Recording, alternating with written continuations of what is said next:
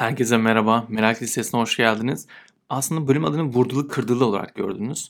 Bu ismi duyduğunuz zaman niçin geldiniz bilmiyorum. Merak ediyorum acaba Vurdulu Kırdılı ne olabilir Merak Listesi'ne falan diye merak ettiniz büyük ihtimalle. Ve Onur'un adını gördüyseniz aslında biraz tahmininiz olabilir. Bu bölümde konuğum Onur Uğur oldu. Onur'u hem Kellerin Savaşı podcast'inden hem Küçük Resim olarak da sonra yeni bir sezon adı olarak da geçmişlerdi. Bu podcastlerden bilebilirsiniz. Raportörde yazdığı yazılardan bir tanıyor olabilirsiniz.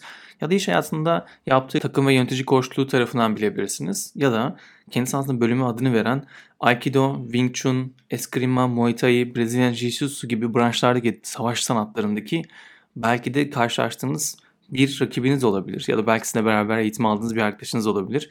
Bu olanlardan bilebilirsiniz. Bölümdeki vurdulu kırdılı anlamı da şu. Bölüm dinlerken fark edeceksiniz. Aslında savaş sanatlarının felsefesine dair bir yolculuğa çıkıyoruz Onur'la beraber. Çünkü aslında hayatımızda buradan baktığımız zaman bize katabilecek çok fazla şey var. Hayatımızda aslında savaş sanatlarını öğrenmek, özellikle Aikido gibi, Wing Chun gibi, Muay Thai gibi savaş sanatlarına baktığınız zaman hayatta entegre edebileceğiniz çok fazla öğretisi var. Ve bunları Onur'la konuşarak hem bunlara nasıl bakıyor hem bunları kendi hayatına nasıl uygulamış hem de şirketler için aslında bunlar nasıl kullanılabilir? Liderler bu yöntemlerle kendilerine neler katabilirler? Şirketleri yönetirken ekipleriyle beraber neleri farklı yapabilirler? Ve bunlarda aslında bu alanın, savaş sanatlarının ne gibi etkileri olur? Bunları konuşacağız. Çünkü aslında globalde baktığınızda savaş sanatlarının şirketlere öğrettiği çok fazla şey var. Ve bunlar oldukça önemli. Onur tam bu konularda harika konuşmalar yapıyor. Yöneticilere danışmanlık yapıyor. O yüzden tam doğru isim. Bölümün adı da vurdulu kırdılıdan başka bir şey olamazdı. Çünkü aslında birazdan fark edeceksiniz ki hiçbir şekilde şiddet üzerine konuşmadık. Aksine aslında herkesin kendi gücünü keşfetmesi üzerine bir yolculuğa çıkıyoruz. Hazırsanız podcastimize başlayalım. Onur'la sohbetimizi dinlerken lütfen yorum yapmayı, bizimle paylaşmayı, arkadaşlarınızı önermeyi unutmayın. Bu hatırlatmada yaptım. Hadi gelin sohbete artık geçelim. Keyifli dinlemeler. Merak. Peşinden koşulacak şey. Peki merak ediyorum. Bu bilgiyle ne yapacaksın? Bölümün başına Onur'u tabii ki anlattım ama şunu söylemeden olmaz. Gerçekten çok keyifli bir içerik üretiyor. Gerçekten mizahı çok iyi kullanan kişilerden bir tanesi. Birisi taraftan da inanılmaz derecede hayattan dingin gördüğüm her şeyi alıp böyle özümseyip bunları paylaşan ve bunları aslında kendi gücüne çeviren kişi diyebilirim. Tabii bölümün başında şunu söylemesem olmaz. Kendisi aslında kendinin temsilcisi diyebilirim belki de. Bilmiyorum bunların ne kadarını kabul edeceksin Onur ama Teşekkür hoş ederim. geldin. Hoş bulduk, merhaba. Süper. Öncelikle kelliğimden başlamak sohbete herkese de çok umut verici bir şey. Gerçekten şey olarak da çok fazla konuşacağım şey var tabii. Bir tanesi aslında bölümün ana konusunu konuşacağımız konuyu söylemedim. Sen aynı zamanda Aikido, Wing Chun, Eskrima, Muay Thai, Brezilya Jiu-Jitsu branşlarında hocalarla çok fazla keyifli çalışmalar yapan ve bu konuda da ku- bilgi bir kuşak sahibisin. Siyah kuşak ama bunların hepsinin siyah kuşak var mıyı da sormak istiyorum. Çünkü Tabii. var mı yok mu bilmiyorum yani. Hep siyah kuşak alışıyoruz ya böyle karateden falan diye. Bunlar nasıl seviyeler vardı? Her disiplinin kendi bir e, modu var aslında. Her disiplinin kendi bir hiyerarşik ilerleme sistemi var. E, bazılarında siyah kuşakları var, bazılarında derece var, bazılarında Q var, Dan Hmm. var. Branşından branşına değişiyor açıkçası. Ama e, Aikido ve Wing Chun branşlarını çok uzun zamandır çalışıyorum. E, diğer branşlara da katılıyorum. Ara ara derslerine katılıyorum. Keyif alıyorum çünkü bu savaş sanatları hikayelerinden. Harika. Wing Chun diye okunuyormuş. Teşekkür ederim beni bozmadan düzelttiğin için. Ben de bunu öğrenmiş oldum. Keller zarif olur.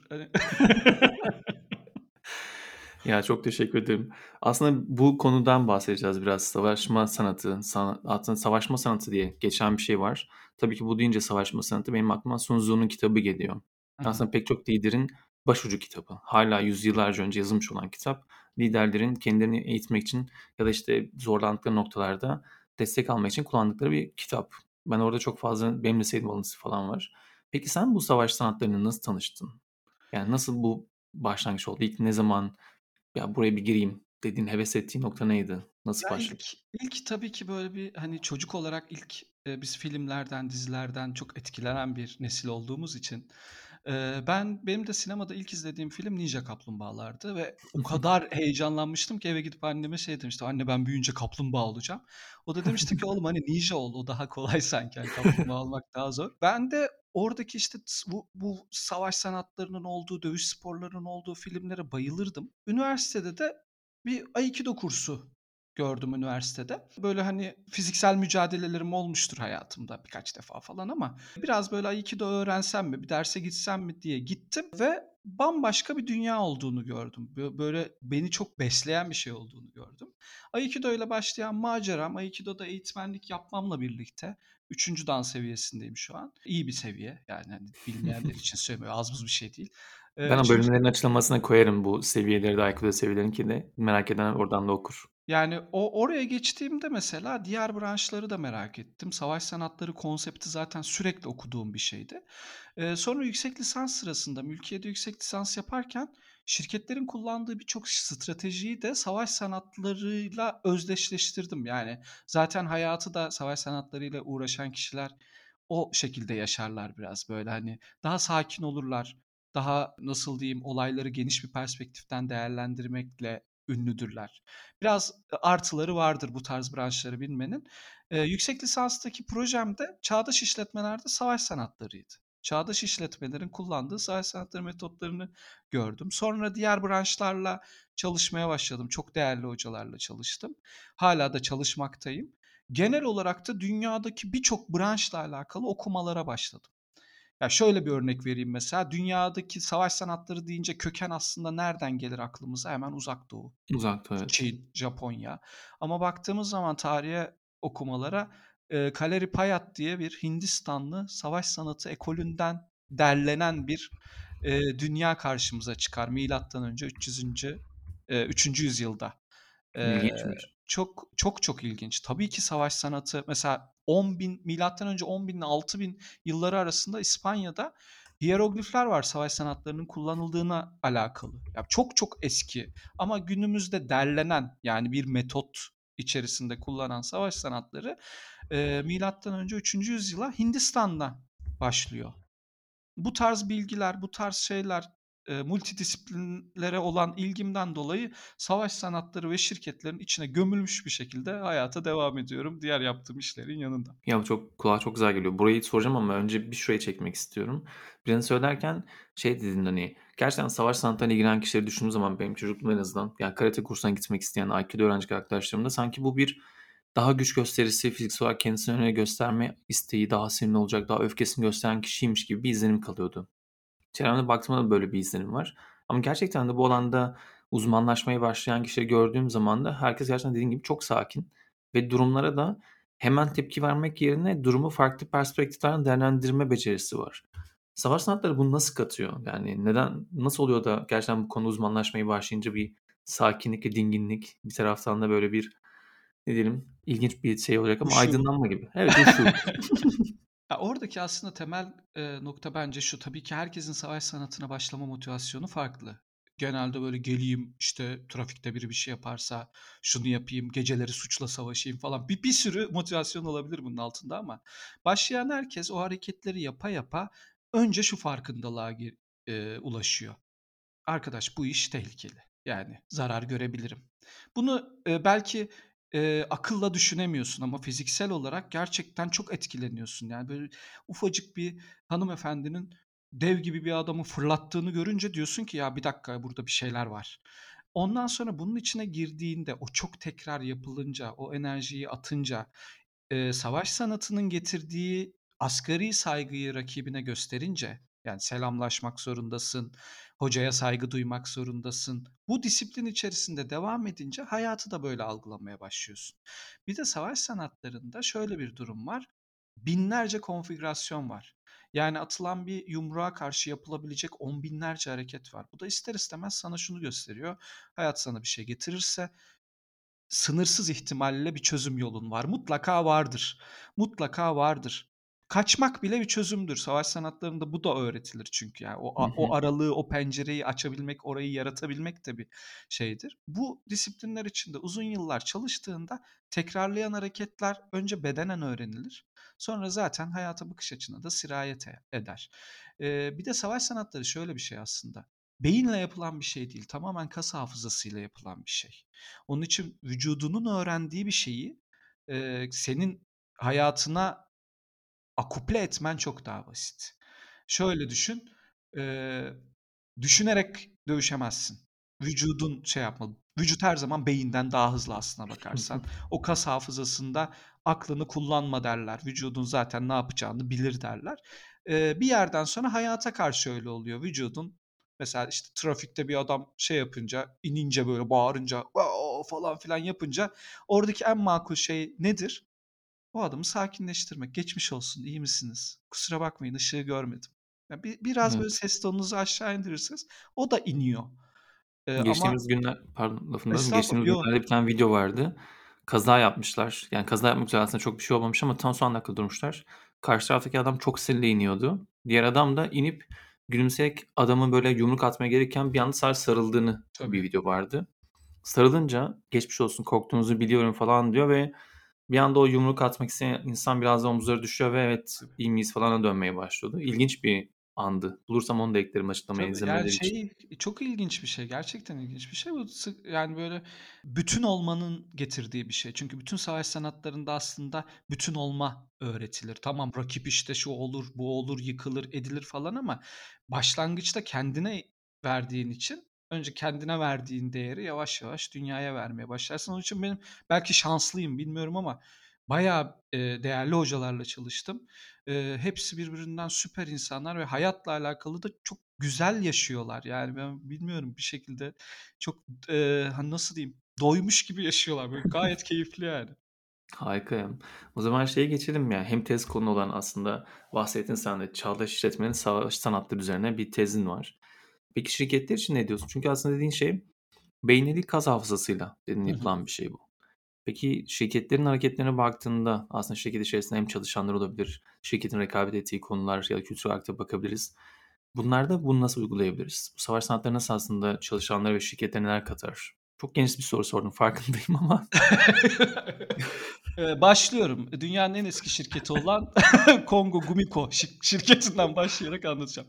Ş Harika. Şöyle aslında, eee, bu arada hakikaten Kongo Gumiko dünyanın en eski şirketi sayılıyor. Japonya'da bir inşaat şirketi. Hı hı. Mesela ilk eee, en eski şirketin inşaat şirketi olmasını beklemeyiz. Hep Hele Japonya'da olur. hiç Hele. Japonya'da ama tapınak yapıyorlar. Adamın, eee, işi bu yani. Tapınak yapmak üzerine başlayan bir şirket. Şimdi bu şirketin, eee, oluşumundan baktığımız zaman bir ihtiyaçla doğmuş. Hem savaş sanatları hem de, eee, şirketler. Yani Schopenhauer'un o her ihtiyaç, eee, yoksunluktan doğar, eee, mantığıyla oraya doğru gitmiş ve aslında bir kendinden daha büyük, kendinden daha güçlü bir yerde kolektif bir şekilde çalışma güdüsüyle oluşmuş. Hem şirketler hem savaş sanatları.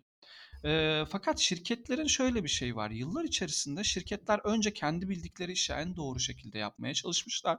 Sonra farklı disiplinlerden nasıl yararlanabiliriz diye düşünmüşler. Eee, baktığımız zaman mesela psikolojik ekoller, işte MBIT gibi, eee, kişilik profilleme hikâyeleri 100 yıllık hikâyeler. Ya, çok yeni aslına bakarsan ve diğer disiplinlerden faydalanmaya başlamışlar. Ben de, savaş sanatları konusunda, eee, uygulayıcı olarak değil ama akademik olarak ciddi okumalar yaptığıma inanarak o benzerliklerin çok fazla olduğunu fark ettim şirketlerde. Şirketlerin fonksiyon kullanımında ya da başarı hikâyelerinde hep savaş Hı hı. sanatıyla alakalı bir şeyler buldum ve onları Değil mi? özdeşleştirdim. Özellikle çok fazla lafını tekrar şeye bölüyorum ama şirketler genelde hep bir rekabette bir düşman üzerine gitme hâli de çok fazla var. Çalışanları motive etmek için bunu çok kullanıyorlar. Bazen Evet. bunu şirket içerisinde kendi ekipleri arasında da çok yapıyorlar. Aslında Ama taraftan çok şimdi, tehlikeli. yani merak listesi dinleyicilerine özel olarak, bir şey karşı tarafı rakip olarak görüp de ona doğru yoğun bir hamle yaptığında, aslında inanılmaz bir başarı elde etmiyorsun. Mesela şöyle bir örnek vereyim. Şirketlerin en iyi yaptıkları iş kendilerini değiştirmek, kendilerini bilmek. Yani savaş sanatlarında öğretilen şey budur. Rakip değildir hikâye, sensindir. Yani se se sen gelişeceksin, sen yetişeceksin, dünden iyi olacaksın. Hikâye bu. Çünkü her zaman senden iyi bir rakip bulursun. Ben bunu, eee, deneyimlerime şeye göre söylüyorum. Arkadaşlar bizden çok daha iyileri var. Bu bir kere temel kabul. Ama bizim kendimizi geliştirdiğimiz alan daha farklı. Şimdi şöyle bir örnek vereyim abi sana, direkt somut olsun. Mesela 2 tane marka söyleyeyim sana, Casio ve Seiko. 2 Hı tane, hı. eee, şirket. Seiko çok iyi saatler üreten, pazara hâkim, dominant bir şirket. Casio da oraya yetişmeye çalışan, saat endüstrisinde bir şey yapmaya çalışan bir şirket. Ve Seiko ile sürekli bir rekabet halinde. Ama geçemiyor çünkü Seiko gerçekten hani bu işi klasik saatleriyle şeyleriyle çok iyi yapıyor. Sonra Casio şunu düşünüyor. Ya diyor ben neyde iyiyim? Boş ver Seiko'yu. Ben en iyi ne yapıyorum? Diyor ki hesap makinesi yapıyorum. Alarm yapıyorum. İşte ne bileyim takvim yapıyorum. Ve ben bunları niye saatime koymuyorum ki diyor. Saatine koyunca bir anda sektörün yönünü değiştiren bir harekette bulunuyor ve hesap makineli, alarmlı bir saat yapıyor. 1983 yılında %18 pazar payına ulaşıyor Casio bu şeyle. Dikkat edersen ortada bir rakip yok. Kendinde yaptığı inovasyon var. Bu işte savaş sanatlarında anlatılan şey. Yani rakip seni tuttuğu zaman onun tutuşuna odaklanmayacaksın. Çünkü orada kaybolursun. Ee, önemli olan şey mesela kendi merkezine alarak hareketi, oradan kendin o durumdan nasıl çıkabileceğini düşünmek. O kadar. O Evet. zaman rakip zaten ağırlığını kaybediyor. Ee, uzun e, bu başarıdan sonra Seiko gibi markalar da bu arada e, aynı saatleri çıkartmaya çalışıyor ama o başarılı olamıyor. Mesela ya o da işte rakibe göre hareket. Tek güzel bir örnek. Ben sürekli sevdiğim örneklerden biridir Casio ve Seiko örneği. Çok güzelmiş. Ya zaten bu şeyi de hatırlatıyor. Yani kişisel olarak da birisine karşı ne kadar aslında onu dikkat etmeye başlarsan odağını o- ona vermeye başlıyorsun. Odağını bu sefer fırsatları görmek yerine rakibini odaklıyorsun. Ya da işte çok gerçekten de kızdığın, öfkelendiğin bir rakip olarak sadece düşünmüyorum. Birisi olarak birisi de olabilir bu.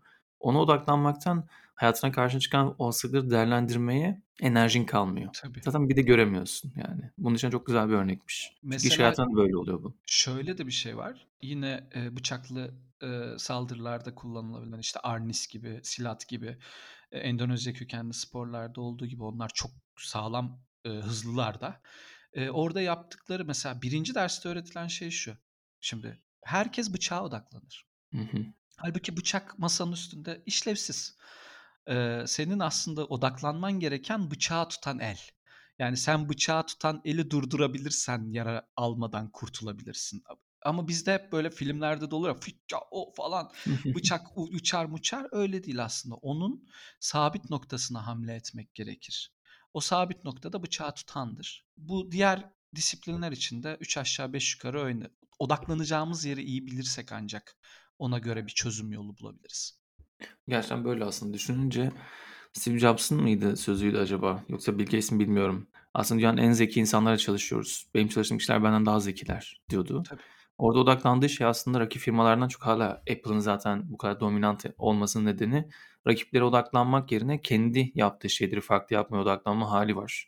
Sonra da zaten rakipler onunla dalga geçseler de bir süre sonra onu taklit etmeye başlıyorlar. Yaptığı Kesinlikle gibi öyle. oluyor. Kesinlikle öyle. Bu çok önemli. Peki başka neler söylüyor bize? Savaş sanatlarında uzmanlaşmaya başladığımızda, bu alanı merak sardığımızda öğretilerle beraber kendim aslında başarılı bir kariyer çizmek istediğimde nasıl kullanabilirim bunu? Bana neler katacaktır? Ya en çok mesela günümüzde karşımıza çıkan örnekler çatışma yönetimi üzerine. Hmm. Yani zaten savaş sanatları çatışmanın kendisi e, bir yerde. Çatışmayı yönetmek önemli. Çünkü siz şimdi müşteriyle yönetiyorsunuz. Kendi iç paydaşlarınızla bir çatışma içerisinde ister istemez düşüyorsunuz. Daha da önemlisi astınızla, üstünüzle, müdürünüzle, amirinizle, personelinizle sürekli bir çatışma halindesiniz. İşte savaş sanatları oradaki o çatışmayı yönetme konusunda ciddi bir avantaj sağlıyor. Yani şöyle düşünelim. Bizim şu an özellikle Türkiye gibi bu tarz duygusal kültürlerin en önemli özelliklerinden birine yaptıkları işi aşırı içselleştirmek. Yani herhangi bir iş yapıyoruz. Şu an bir podcast çekiyoruz ve biri de- dese ki ya bu kel herif ne anlatıyor burada dese ben üzülüyorum. Niye üzülüyorum? Çünkü bu benim yaptığım iş içsel. Halbuki adam podcast'i eleştiriyor. Ve onuru uğru komple eleştirmiyor. Savaş sanatları bu alanda biraz daha şey. Mesela müdürünüze bir rapor yazıyorsunuz ve raporda hata var. Personel direkt kendisine yoruyor bunu. Diyor ki ben kötü bir insanım. Değersizlik hissi yaşıyor adam bir rapordaki Excel'deki bir hatadan dolayı. Savaş sanatları şunu öğretiyor. İki kişi karşılıklı durduğu zaman en hasar alabileceğiniz pozisyonda duruyorsunuzdur. 45'e geçmeler, 180 dereceye geçmeler, adımlamalar önemlidir. Mesela 45'e geç diyor. Biriyle karşılaştığın zaman onun 45 derecelik aşıyla yanına geç diyor. O zaman atağın o momentumu azalır, adımlaman olur, daha geniş hareket edebileceğin bir şey. İşte al sana çatışma yönetiminde çok güzel bir örnek. 45'e geç, raporunu müdürünle masaya koy. Geç onun 45'ine yanına. Rapora beraber bakın. O dediğinde ya abi bu nasıl rapor ya bu hatalı olmuş burası dediği zaman evet ya hatalı olmuş gerçekten doğru. Ben onu bir düzelteyim buraya bir tekrar çalışayım dediğin zaman ortada çatışma ya da bir değersizlik hissi kalmıyor. Bu tamamen işte adımlamaya örnek örneklerde yani bununla alakalı bende on binlerce örnek var. Yöneticilerim de bilir. Şey Eee, Bilirler ki Onur'la 45'te durmayacaksın. Tabii, tabii. Durursan Yani biz kaybedersin. Öyle ya şey daha açık bir iletişim oluşuyor. En azından böyle iş daha hızlı sonuçlanıyor. Kişisel egolar, eee, azalıyor ve ortak paydada büyüyorsun. Onun için güzel oluyor. Benim eee, normal hayatımda da kullandığım şeylerden, istemsiz kullandığım metotlardan bir tanesi bu mesela. Gerçekten çok güzel geldi kulağa. Tabii, yani, aslında bu anlattığın şeyde bir kaybeden de olmuyor. 2 taraf da kazanıyor. Karşılıklı Tabii. kazanmayı da sağlıyorsun. Tabii şunları da ben, hani, şey olarak söylemek istiyorum arada. Çatışma çözümünün böyle kökeni Türkçe'de ilginç. Aslında bu çatışma savaştan geliyor. Sonuçta aslında cephanedeki çatışmadan bahsediyoruz Türkçe kelime olarak ve ilk zaten Türkçe'ye girişi de askeri kitaplarla girmiş. Çatışmalar olarak başlamış. Sonra zaten askeriyede aslında çalışma yönetimi üzerine bir şeyler var. Sonra biz bunu gün günlük hayatımıza alıyoruz. Ama İngilizce'de baktığımızda Latinceden gelen konflikt var. Konflikt ise uzlaşma demek aslında. Türkçe'de biz bu kelimeyi yanlış çevirmekten dolayı bile çatışıyoruz. Çatışma yönetimi diyorsun. Çünkü çatışma dediğin zaman düşmanlar arasında yapılan bir şey. Yani Aynen öyle. Harikasın. karşı tarafı Aynen öyle. düşman görüyorsun yani. Ama kelimenin şeyini değiştirip algımızı değiştirip uzlaşma diye bakınca o zaman evet ya ben de biraz fedakarlıkta bulunurum. Karşı tarafta bulunur ve birlikte hareket edebiliriz, gelebiliyoruz. Bunu öğrendiğim gün böyle zihnimde gerçekten bir şey açılmıştı hani. Evet. Ke kesinlikle öyle. O çeviriler, or olayı yanlış anlama. Ya şöyle bir şey var mesela. Bizde yapılan her şey işte o duygusal kültürün etkisi belki. Belki o, eee, itaat, eee, kültürünün şeyi sorgusuz sualsiz bütün kabuller bir yerde bizi mutsuz etmeye başlıyor. Ondan sonra araştırıyoruz ve a bu böyle değilmiş ve yapan adam da öyle yapmamış. Mesela işte transaksiyonel analizin atası Eric Berne'ın yaptığı şeyde adam bile bunun artı ve eksi yönlerini o kadar güzel anlatmış. İşte şurada kullanılabilir, burada kullanılabilir ve her zaman geliştirilebilir. Ama gidip de dışarıdan bir transaksiyonel analiz konuştuğun zaman hayır bu kesinlikle değiştirilemez. Kareleri var bunun. Kırmızı çizgilerimiz var. O çizgileri biz çizdik falan filan gibi bir moda giriyor. Evet ya. ona biraz Aslında ki. Byrne orada oyunlardan bahsediyor aslında. Kesinlikle İnsan öyle. oyunlarımızı anlatıyor yani. Ne kadar çok oyun oynuyoruz ve bazen de bazen oyunları oynamak gerekiyor yani. Oyunlar Tabii ki. bize başka katabiliyor, başkalarımızı tatmin ediyor. Gerçekten güzel bir örnek oldu. Transaksiyon analiz konuşalım bir gün seninle. Hay Çok hay. keyifli Nasıl, olur. nasıl, istersen. Çok sevinirim valla. Sana açık çek abi. Ne zaman çağırırsan oradayım ya. Teşekkür ederim ya. Onur'la keyifli sohbetimize burada bir ara verelim istiyorum. Ara vermişken böyle Elevator Man'i dinleyeceğiz. Reprise'ın şarkısı. Bu arada çok seviyorum melodisini. Aradan sonra da Onur'la beraber daha fazla aslında savaş sanatlarını iş dünyasında, kendi hayatımızda, kişisel hayatımızda nasıl kullanabiliriz? Bu öğretiler bize neler söylüyorlar? Aslında geçmişten gelen bu öğretilerin bizlere neler verebileceğine dair çok keyifli, kültürel boyutlarında indiğimiz harika bir sohbet sizi bekliyor. Aradan sonra dinlemeyi kaçırmayın. İsterseniz burada ileride alabilirsiniz. Tabii ki podcast yorumlarınızı bekliyoruz. Hadi gelin şarkı gerisi artık. Ladies and gentlemen, I'm no fancy angel and definitely no king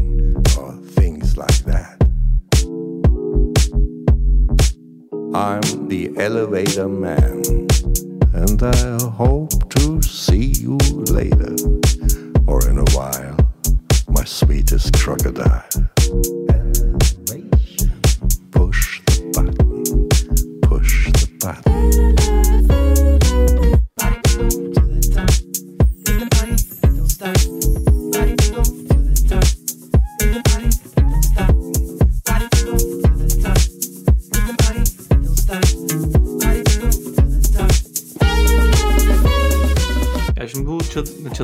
Çözümünden kaldık aslında. Ben araya girip bir şarkı attım ama şey söylediğinde çok önemliydi. Değersiz hissediyoruz. Yani gerçekten de ülkece ilginç bir travma geçiriyoruz. Yani hepimiz iş hayatında da böyleyiz. Kişisel ilişki- ilişkilerimizde de böyleyiz.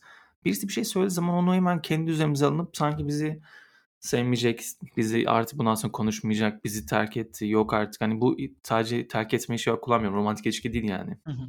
Arkadaşlarda da iş hayatında da artık bundan sonra benimle iyi geçinemeyecek birisine dönüyoruz. Bu çok ilginç bir his. Çok. Senin anlattığın şeylerde de hani bunda mesela Bir savaş sanatlarına uzmanlaşan birisi buna nasıl tepki veriyor? Yani bu konuyu nasıl ele alıyorsun? Ya savaş sanatlarına baktığında aslında şöyle görüyorsun. Bir, sensin odak. Yani bir, hayatında da sensin. Hoca mesela çok bir Japon hocanın çok güzel bir sözü vardı. Kumagai Shia'nın. Sınavlarda kaldığınız zaman Aikido'da işte dans sınavları falan oluyor. Sınavlarda kaldığınız zaman suçlu siz değilsiniz diyordu adam. Suçlu yüksek ihtimalle benimdir diyor. Çünkü ben hocalarınıza iyi öğretememişimdir. Hocalarınız da size öğretememiştir. Adam durduğu yerde kendini nasıl bir merkeze almış dikkat ediyor musun? Suçlu siz değilsinizdir diyor. Ben daha iyi bir öğretmen olmalıyım demek ki sonucuna çıkarıyor. E şimdi ben ka- sınavda kaldığım zaman ki hiç kalmadım onda övünmek gibi olmasın. Ee, sınavda kaldığın zaman da evet ben bir şeyleri yanlış yaptım. Bir şeyleri daha iyi yapmalıyım modundayım. Ben de kendi alanıma geliyorum. Ee, yine böyle şeyler hani psikolojik ekollerden gidelim. Viktor Frankl'ın çok güzel bir sözü var ya insanlar koşullarda özgür değildir ama tavırda özgürdür. O tavırı oturtuyor sende. O tavırı oturtmakta e, seni daha mutlu, daha farkında bir hale geliyor ve daha büyük bir pencereden bakmaya başlıyorsun. Birçok kulvarda yani evet burada doğruyum, burada yanlışıma gidiyor iş ve o yanlışların yanlış olarak kalacaksa düzeltmek zorunda değilsin. Kabulleniyorsun evet abi yapamıyorum yani ben bu işte olmuyor yani. Ben bir ara bilgisayarlara çok sarmıştım. Mesela yapamayacağımı anladım ya da dayım bir hiç öğretmeye çalıştı. İkinci haftanın sonunda dedim ki bir hiç öğrenemeyeceğimi öğrendim şu an dedim. Teşekkür ediyorum dedim ve kalktım masadan. Şu an hiçbir iskambil kağıdına elimi sürmüyorum. Çünkü anlayabileceğim bir şey değil. Orada değilim yani. Hımm. Hazır bulunuşluk gerekiyor diyorsun belki de. Tabii ki yani ama şu an mesela desen ki bana ya işte haftaya cumartesi günü burada işte e, şeyden bir ekip gelecek ve Brezilya Jiu-Jitsu çalışacaklar gelir misin? Abi saat kaçta derim konum at bana derim ya. O tamamen o mental yapının oraya uyumlanmasıyla alakalı bir şey. Güzel. Ya bir de şunu sormak istiyorum. Şimdi her seferinde aslında hem 5 yıllık programlarda hem de yıllık olarak işte açıklanan bazı yetkinlikler var iş hayatında. En çok işte aranan yetkinlikler. Bu yetkinlikler olayı çok ilginç tabii ki. Yani Türkiye çünkü yetkinlik krizi yaşıyoruz. Yani mezun olan kişilerin %89'u hiçbir yetkinliğe sahip değil. Yani iş hayatına girdiği zaman şirketler için büyük bir boşluk oluyor. Hı hı. Ona eğitim vereceksin, geliştireceksin falan gibi. Ama bir taraftan bakınca da en çok aranan yetkinliklere baktığımızda işte bir esneklik var. Çünkü gerçekten aslında esnek olmak, adapte olmayı hızlandıran bir şey. Adaptasyonun da bir üst şeyi. Çünkü aslında hayatın farklı anları var ve biz Türkiye'de sürekli krizler içerisindeyiz. Yani sürekli hayat çok farklı şekilde değişiyor. İkincisi işte belirsizliği yönetmek tarafı var. Zaten bu tarafta yeni beceriler elde etmek gibi şeyler çıkıyor. Ben şeyi merak ettim. Sen mesela şirketlerle çalışırken, bu koçluk yaparken, stratejiler geliştirirken hangi etkinlikler konusunda bunları rahatlıkla hani kapsayabiliyoruz diyorsun? Ya da nerelere odaklanıyorsun geliştirmeye? Aslında en iyi iş e, işte hem savaş sanatlarının hem koçluğun hem işte iyi bir şirket yöneticisi olmanın ortak bir paydasını söyleyebilirim. O da farkındalık. Yani kişide farkındalık yaratmak üzerine hepsi. Kişide farkındalık yarattığında bence insan mükemmel bir varlık. Ama bu mükemmellik bu işte sürekli harika, teksin, kar tanesisin modu sıradanlığımızı da unutturuyor.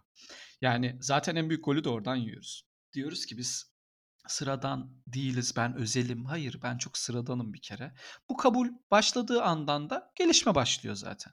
Ya şöyle bir örnek vereyim. Yine şirketlerden bir tane örnek vereyim istersen sana. Benim marka Harika olur. marka örneklerimden bir tanesi Jil çorapları. 70'li yıllarda bir çorap markası, televizyon siyah beyaz. Adını Charlie'nin Meleklerinin o orijinal versiyonundaki e, şey vardı ya Farah Fawcett'ın oynadığı sarışın Jil oradan alıyor. Ee, yaşı geçkin olan Harika, dinleyicilerimiz şu an böyle uzaklara bakmıştır eminim. Ee, Jil çoraplarının şöyle bir örneği var. Mükemmel bir e, reklam kampanyasıyla çıkıyorlar. Dönemin en büyük üstadlarından biri Halit Kıvanç ses- seslendiriyor reklamı. Atarım sana YouTube linkini izlerler. İşte İstanbul Cihangir'de 2000 kişilik abi bir konvoy yürüyor sokaktan aşağı. İnsanlar eski çoraplarını atıyorlar pencereden. Ya böyle bir prodüksiyon yok. Halit Kıvanç da şey diyor. Atın atın eskimiş çoraplarınızı atın falan diyor. Ya ben hayatımda bak o kadar reklama maruz kalmışımdır, izlemişimdir. Böyle bir coşku yok yani. Ve diyor ki kaçmıyor. şeyi bu. Bu çoraplar kaçmıyor. Atın eski çoraplarınızı diyorlar ve büyük bir coşku var. İnanılmaz bir talep oluşuyor. Ve talep oluştuğu andan itibaren de o talebin önüne e, geçemiyor fabrika ve daha büyük bir sıkıntıyla e, karşılaşıyor. Çoraplar kaçıyor.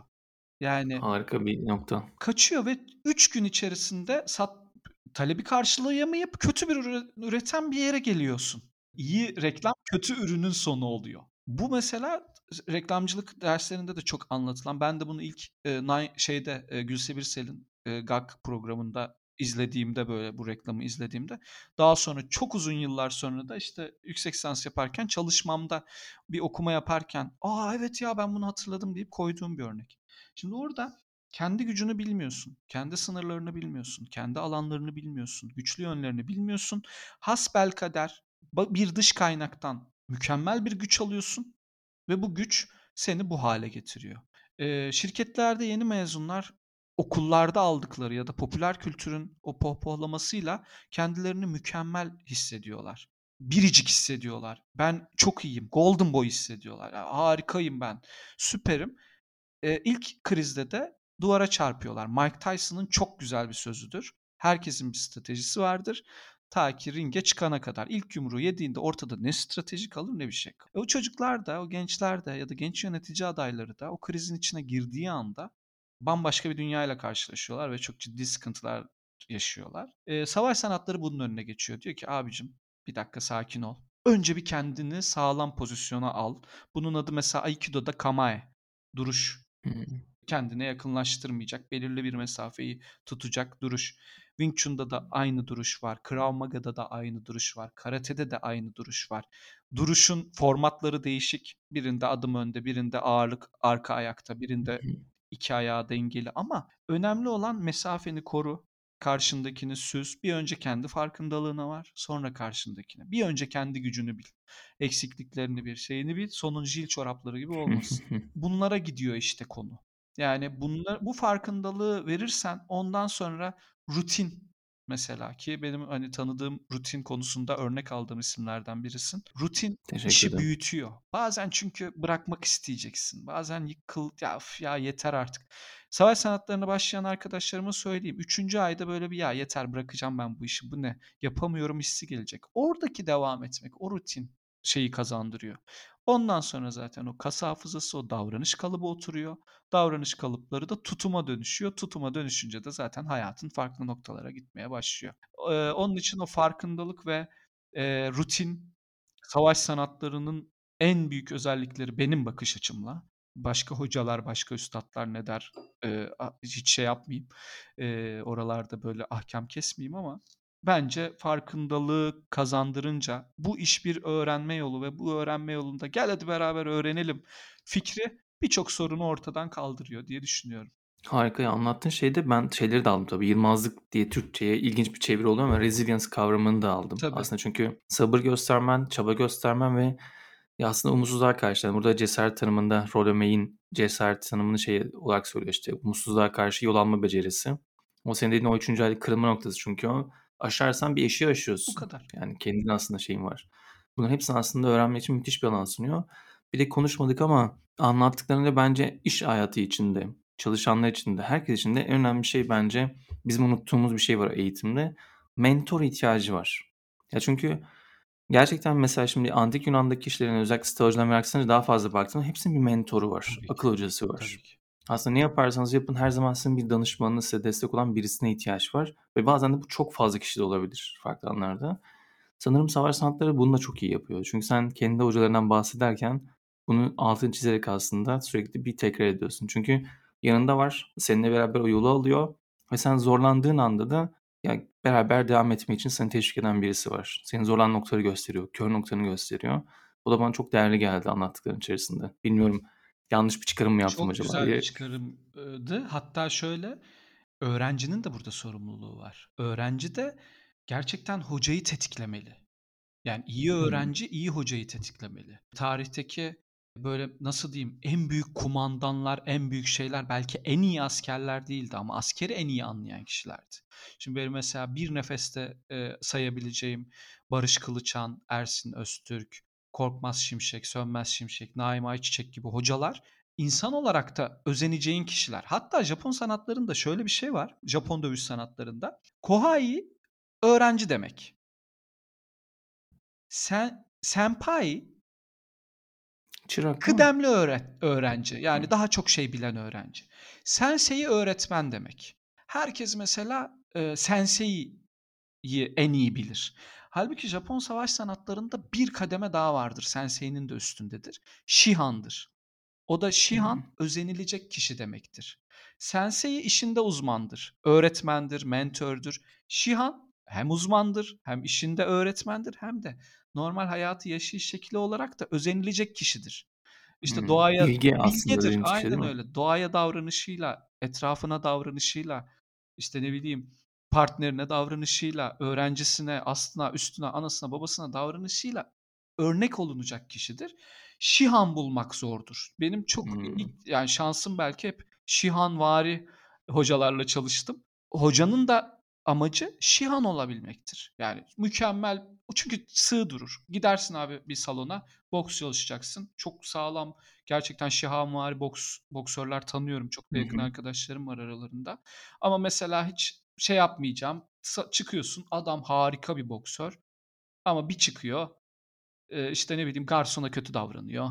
Ona bunu şey yapıyor. Hemen o eğitim tık düşüyor abi. Bir, Kesinlikle bir müddet öyle. sonra da Ya. gitmek istemiyorsun. Emin ol yani. En çok bıraktıkları alanlarda öğrencilerin böyle ne oldu? Ya, sevemedim. Sevemediği yer aslında hocasını sevemedi. Hocasının bir davranış kalıbı gitmedi.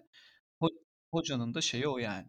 Evet, bu arada bu örnek iş hayatında da geçerli. Yöneticilerle ilgili yapılan araştırmalarda iyi bir yönetici sahibi olmak, işte aslında iyi bir akıl hocasına sahip olmak, o şirketteki işin bırakmaktan çok daha fazla insan alıkoyuyor. Yani çok iyi teklifler gelse de hatta iki katı maaş teklifiyle gelinse bile kişiden yöneticilerini tercih ediyorlar. Tabii. Ama yönetici iyi değilse yani maaş artışına bile gerek yok. O kişiyi farklı bir şirkete hemen geçebiliyor. O yüzden çalışanın aidiyetini arttırmak, şirketi tutmak için de yöneticilerin bu konuda çok önemli olması lazım. Belki de Şihan dediğin şeyi örnek olarak almak Tabii gerekiyor. ki. Tabii burada da şunu hatırladım. Sen bölümün başına demiştin ki ben aslında büyüyünce kaplumbağa olmak istiyorum. Evet. Hala Ve içimde durduramadığım bir kaplumbağa şeyi bunu deyince biraz önce Şihan anlattığın zaman benim gözümün önünde canlanan bir ilk Şihan var. O da Kung Fu Panda'daki kaplumbağa. Evet. O Çin ekolünden tarafta geliyor. Kung Fu Panda'daki ekoller Çin'den. Onlar Sifu üzerine gider. Sifu, evet Sifu diyoruz zaten. o tara- taraftan giderler. Ama bir taraftan gözümde öyle bir kaplumbağa canlanınca Hakikaten öyle dedim yani. ikisi çok yakın geldi. Daha şefkatlidir. Çok büyük bir güç barındırır. Ama hı. zaten güç nedir ki? Yani o şefkati, o şeyi dünyaya karşı o katkıyı sunduktan sonra evet kayayı bir vuruşta ikiye bölebilirsin ama ya bence bir fidan ekmedikten sonra kayayı bölmenin çok bir anlamı yok açıkçası. Ki zaten burada da savaş sanatlarında benim en şeydiğim ben zaten sadece savaş sanatları demeyeyim de uzak doğudaki ekollere baktığım zaman hem Budizm'de de bu böyle hem Japon öğretilerinde de yapacağın şey gerçekten aslında şu an değil yani 20 yıl sonrasını düşünmek. Hani ünlü bir sözde var ya işte şu anda bir ağacın altında dinlenmek istiyorsan şu an değil 20 yıl sonra dinleneceksin. Aynen öyle. Yani bir bunu aslında bana öğrettiği noktalardan bir tanesi o sabır. O aslında verdiğin emeklerin karşı şu an değil ileride alacağını görmek. Ve sebat da geliyor. Sebat da bence önemli özelliklerden bir tanesi ama çok az Tabii. var. Sabırsızız hepimiz. İnanılmaz derecede. Ya biz gelip de öğrencinin şeyine ben çok e, karşılaştım hocam ne, ne zamanda öğrenirim? O öğrenirim şey şu ben ne zaman böyle dövebilirim, uçabilirim, kaçabilirim, duvarda yürüyebilirim falan. İşte o öğrenemezsin. O bir yolculuk yani. Ben hala öğrenmedim. İşte 17 yıl oldu bu işleri yapalı. Hala öğrenciyim. Benim önceki adım yani en önemli unsurum öğrenci olmak ve hayatım boyunca da öğrenci olarak kalmak istiyorum. Eğitmenlik işte ne bileyim e, hocalık bilmem ne falan çok çok sonra gelen kısımları. O sabrı da öğretiyor savaş sanatları o konuda iyi. Ve şirketlerde de sabretmen gerekiyor abi. Yani şirketlerde bazen şöyle oluyor. Hepimiz kendimizi farklı konumlarda görüyoruz. O dediğim golden boyluk. Ben de yaşadım bu arada yani ahkam kesmiyorum. Hepimiz yaşıyoruz bence. Tabii Yani. ya bir arkadaşımız terfi alıyor şirkette. Diyorsun ki ben daha iyiyim. Okey tamam. İyiyim ya ben daha iyiyim. Hakikaten daha iyiyim falan. Be- ben, beni niye almadılar? Sonra işte zamanla o sabırla çalışa çalışa, sabırla çalışa çalışa şu geliyor. Ya belki şirket o sırada iyi bir forvet arıyordu ve sen harika bir orta sahasındır. Ya da kaleci arıyordur, sen mükemmel bir golcüsündür. Ya bu seni kötü bir futbolcu yapmaz. Bir kere bu oturup orayı bir anlayalım yani. Kalecisindir, eee, mükemmelsindir ama adamın golcüye ihtiyacı var. Onun için sen değilsin. Seninle alakalı değil. Game'le alakalı, oyunun kendisiyle alakalı. Mesela bu farkındalıklar da işte uzun süre aynı işi rutin, farkında şekilde izleyerek, gözlemleyerek, çalışarak, öğrenerek anca oturan eee, kavramlar bence. Evet. Bir de burada tabii şey de önemli. Yani bazen seninle ilgili değil ama bazen kendimize sormamız da gerekiyor. Bir şey var mı diye düşünüyorum ben en azından kendi açımdan. Çünkü ya bazen de yükselttiği kişi şey oluyor yani işinde çok iyi olmak iyi bir yönetici olacağın anlamına gelmiyor çünkü. Kesinlikle, kesin. Özellikle ekip yönetmek dediğin şey, farklı kültürden insanları bir arada yönetmek demek çok farklı bir uzmanlık becerisi gerektiriyor. Bazen işinde iyi olmasan bile çok iyisin. Yani çünkü o yüzden mesela benim için Jose Mourinho örneği geliyor. Hani futboldan örnek Evet. verdiğin için. Jose Mourinho iyi futbolcu mu? Hiç topa vurduğunu bile Hiç görmedim yani. ya. Ama kendisi çok iyi bir teknik direktör mü? Acayip iyi. Çünkü gerçekten de o taraftaki zihni çok farklı çalışıyor. Tabii son dönemde öyle ki o kadar iyi demem ama böyle bir şey var. Dolayısıyla bazen de kendimize şeyi sormak da iyi gelebilir ya. Ya acaba benim farkında olmadığım hangi kör noktam var? Tabii. Bu kör noktamda neyi eksik kaldı? Bunu nasıl geliştirebilirime bakmak iyi gelebilir gibi geliyor. Ve ben bu konuda da çok umutluyum bu arada yani. Şu an dünyanın gittiği, daha doğrusu işte bizim neslin temsil ettiği ve bizden sonraki nesle de sürekli hı. aşımaya, aşılamaya çalıştığımız o farkındalık fikri biraz aslında oradan geliyor. Yani öyle gelişecek bu insanlar, öyle büyüyecek bu işler, öyle e, güzel, çağdaş, işte rahat bir topluma öyle ulaşacağız ancak. Yoksa sadece karşıyı eleştirerek, sadece karşının eksiklerini görecek bir e, davranış setiyle çok uzun vadede şey yapamayız. Mesela ben yeni yöneticilere şunu söylüyorum. Gidin biraz Hofstede okuyun mesela. Kültürlerin maskülen, feminen özelliklerine bakın. Maskülen, feminen özellikler bakın deyince e, arkadaşlar hep şey zannediyor. Ne demek yani eril dişil? Hı Ya eril dişil onu temsil etmiyor. Önce bir otur bakalım sen neredesin? Çünkü bir grup eril hareketler sergiliyor ama özünde dişil. Sen ona eril direktiflerle hiçbir şey yaptıramıyorsun. Gruba bakıyorsun mesela Japonya eril bir toplum. İşte Fransa eril bir toplum. Belki di- dişil dersin. O ya- yaratma Hı hı. şeyinden dolayı. Oraları iyi anlaması gerekiyor kişilerin. O da işte hep zamanla, hep o ön yargıların kırılmasıyla, biraz daha merakla. Kesinlikle bak mesela ya o Kesinlikle. merak, o açlık var ya çok kıymetli bir şey bence. Zaten bölümün başına sen farklı disiplinler demiştim. Ben de onu not olarak kenara almıştım. Farklı disiplinler çok önemli çünkü yararlanmak gerekiyor. Orada da merak giriyor işin içerisine işte. Farklı ekollerden, farklı kurumlardan, farklı yapılan şirketlerden feyiz almak, ilham almak için o farklı disiplinleri öğrenmek gerekiyor. Tabii. İşte şirketlere örnek veriyoruz. Ya bazen şirketlerin yaptığı şeyler sana uymuyor. Sen dedin ya rekabet edin. Seiko mesela Casio'yu işte hani hesap makinesi taklit etti. İşe yaramıyor. Ama farklı bir şirket için belki bu taktikteki tekrar yapsa ya da benzetmesini yapsa çok farklı bir ürün çıkartabiliyor ortaya. Ve yepyeni bir segment yaratabiliyor kendisi içerisinde. O yüzden o disiplinler düşünme şekli, farklı yerlerden algılamak, anlamak en önemli becerilerden bir tanesi. Zaten merak dediğin şey de 2030'daki beceriler arasında 5. sırada. Yani Mükemmel. ihtiyaç olan şey. Bence daha üst sıralara çıkmalı. Mesela şöyle bir şey, ürünü farklılaştırmakla alakalı PlayStation, Nintendo Wii örneği var mesela. Evet. Yani şimdi PlayStation mükemmel ürünler çıkarıyor. Nintendo neredeyse bu oyun konsollarının atası konumunda ve PlayStation gibi yeni bir oyuncuyla baş edemiyor. PlayStation gamerların tercihi almak için şey yapmak istedikleri. Nintendo diyor ki ya ben ne yapacağım bununla? Ve diyor ki niye sadece oyunculara satayım ki? Bir ev kadınının oyun oynama hakkı yok mu? Yaşlı bir dedem oyun oynayamaz mı? İşte 4 yaşındaki çocuk bir en azından eline raketi alıp tenis oynamasın mı deyip Wii'yi geliştiriyor. Ve Wii game changer bir ürün oluyor. E, Bu Evet. da o bakış açısı. Yani o öz farkındalık, o kendine şey yapmak. Çünkü başka türlü pazardaki aktiviteleri de iyi izleyemezsin açıkçası. Ya da sana bak başka bir örnek vereyim. Aynı işi yapıp farklı kitlelere hitap etsek bile bir şekilde başarılı olamayabiliriz kültürleri anlamazsak. Mesela Unum ve Provident diye iki tane sigorta şirketi var Amerika menşeili. Ve bu sigorta şirketleri ikisi de sigorta satıyor. Ama biri gruplara satıyor, biri bireysel satıyor. Ve bunlar birleşiyor ve tarihin en büyük zar- 630 milyon dolar mı ne zarar ediyorlardı. Bunun 40 milyon doları şey eğitim masrafları. O kültürü eğiterek. Ama işte Peter Drucker'ın kültür strateji kahvaltıda yer hikayesiyle olmuyor yani. Uzlaş, uzlaşılamıyor. Olmaz. Ya bu konuda Milton Bennett ve Janet Bennett kültürel iletişim üzerine çalışan iki tane aslında baba ve kız ikisi sonrasında şey yapıyor devam ediyor çalışmalarını kızı. Onun anlattıkları çok önemli. Çünkü aslında fark etmek gerekiyor. Yani kültürel bazı farklılıklar bizim hayatımızdaki her şeyimizi etkiliyor. Nasıl bakıyoruz? Senin dediğin gibi Hofstede, Hof, Hofted dedin. Hı hı. Ben Hofstede olarak biliyorum kendisini. Olur. Öyle bir ben yanlış söylemiş olabilirim. Sen de beni çok kibar düzelttin. Teşekkür ediyorum e, karşılıklı. Hayır ben öyle biliyorum. Ve onun kültürel boyutlarına bakınca da aslında bu çok önemli bir şey. Yani ama bu kültürü genelde farklı şirketlerde farklı işte ülke olarak almamak lazım. Aslında kendi içimizde de bu var. Ekip içerisindeki en farklı şeyler bazen farklı kültürlerden geliyoruz. Yani mesela bir kişi e, şehirde yetişmesiyle köyde büyümesi, kasabada büyümesi inanılmaz bir fark yaratıyor. Ama şehirde büyüdüğün lokasyon da farklı. Yani sen kent merkezinde büyüyorsan ya da daha böyle dışarısında bir yerde büyüdüysen inanılmaz farklı kültürün var. Bir araya geldiğinde onu nasıl aslında çalıştıracaksın? Nasıl etkili olacak?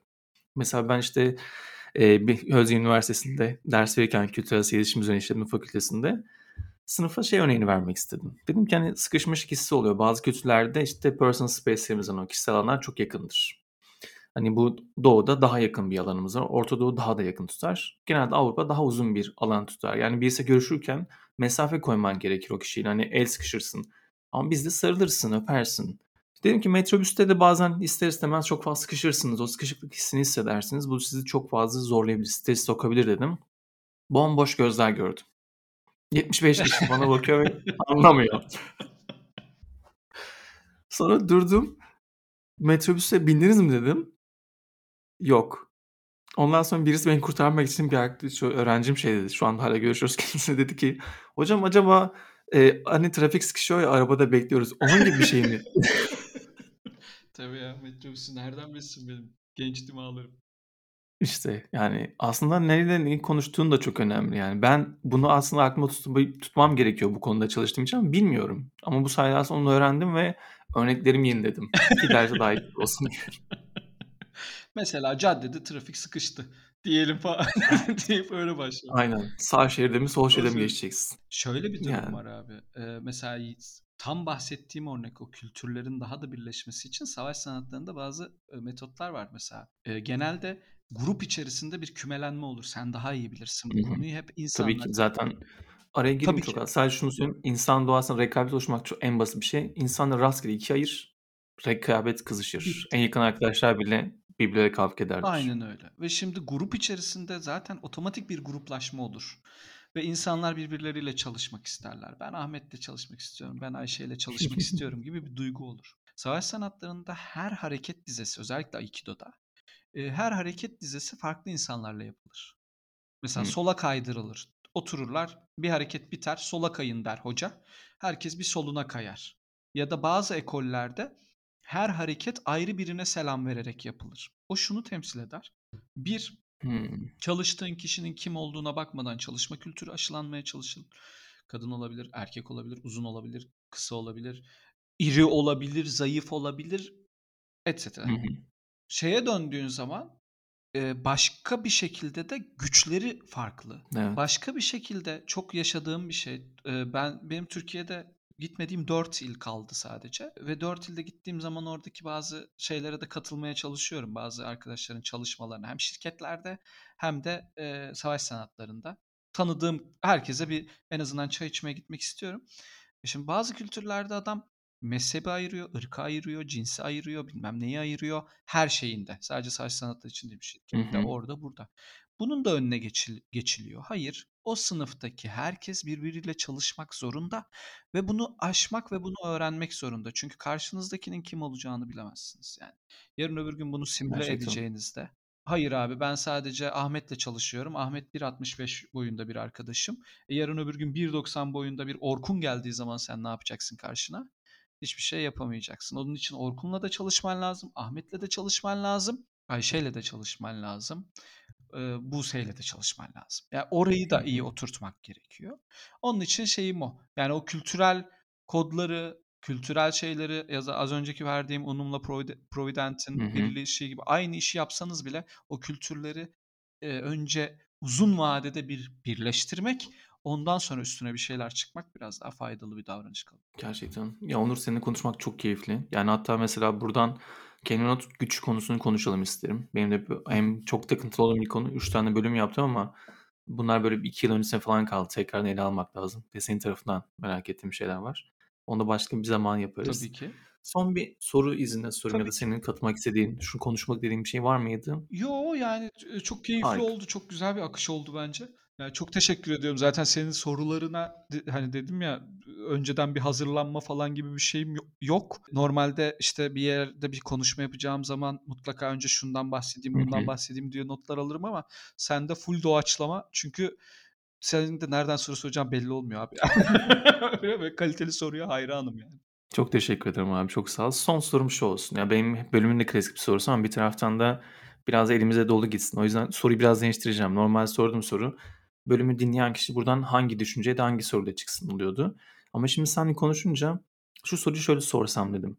Ya bu bölümü dinleyen kişi bu bölümden çıkarken savaş sanatlarından ilham alacağı böyle 3-4 tane yöntem söylesen ve hızlıca uygulayabilse hayatına. 3-4 tane de yok, belki bir tanedir. Hı hı. Bu ne olur sence? İlk neyi uygulasın? Bak ilk daha yani so- sorduğun zaman soru şekillenirken aklıma gelen ilk düşünceyi söyleyeyim. Aikido'da Mokuso denilen bir e, antrenman var. Antrenman dediğim şu.